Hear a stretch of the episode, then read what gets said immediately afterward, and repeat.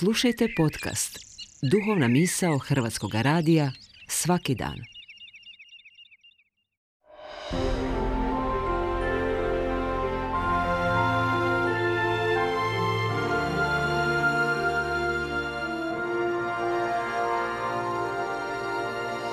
Duhovna misao. Urednica je Blaženka Jančić.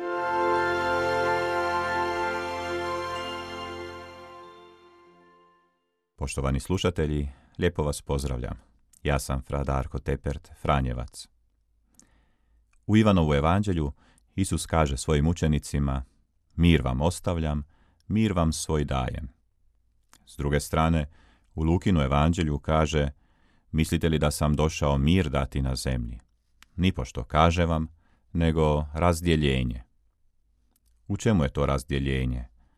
Ono nije plod kršćanskog djelovanja, nego negativna reakcija svijeta.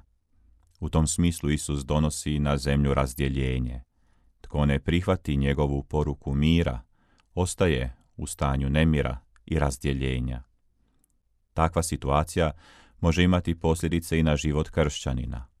Može mu donijeti u život jednu vrst nemira, žalost, životne teškoće, pa i muku i smrt. Ovim govorom Isus upozorava svoje učenike na ono što ih može snaći. Uostalom, i sam Isus uzlazi prema Jeruzalemu znajući što će ondje s njime biti. Ondje će se očitovati razdjeljenje na njemu samome. On koji je bez grijeha, on koji je sin Božji, on koji je nevini jaganjac, on će biti izrugan, suđen, ponižen, mučen i ubijen. Na njemu se do kraja očitovalo ovo razdjeljenje. Ipak, on ne pridonosi razdjeljenju, nego s križa kaže, oče, oprostim, ne znaju što čine. I usred razdjeljenja i kao žrtva razdjeljenja, Isus vrši službu pomirenja. Eto koja je i služba kršćanina u ovome svijetu. Ako drugi ne razumiju moju vjeru, ako me zbog moje vjere ismijavaju, ako čak izravno djeluju protiv svega što je božansko, moja prva i glavna reakcija smije biti samo Oče, oprostim, ne znaju što čine. Nijednom svojom reakcijom ne smijem pridonositi razdjeljenju.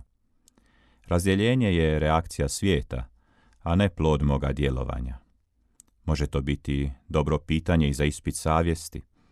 Pridonosim li pomirenju u svojoj okolini, u svojoj obitelji, među prijateljima, na poslu, u bilo kojim životnim okolnostima? Ili pak donosim razdor? Primjećujem li kod sebe plodove razdjeljenja, potrebno mi je obraćenje. Trebam se tada sjetiti da se, kako to kaže poslanica Hebrejima, još nisam do krvi odupro u borbi protiv grijeha.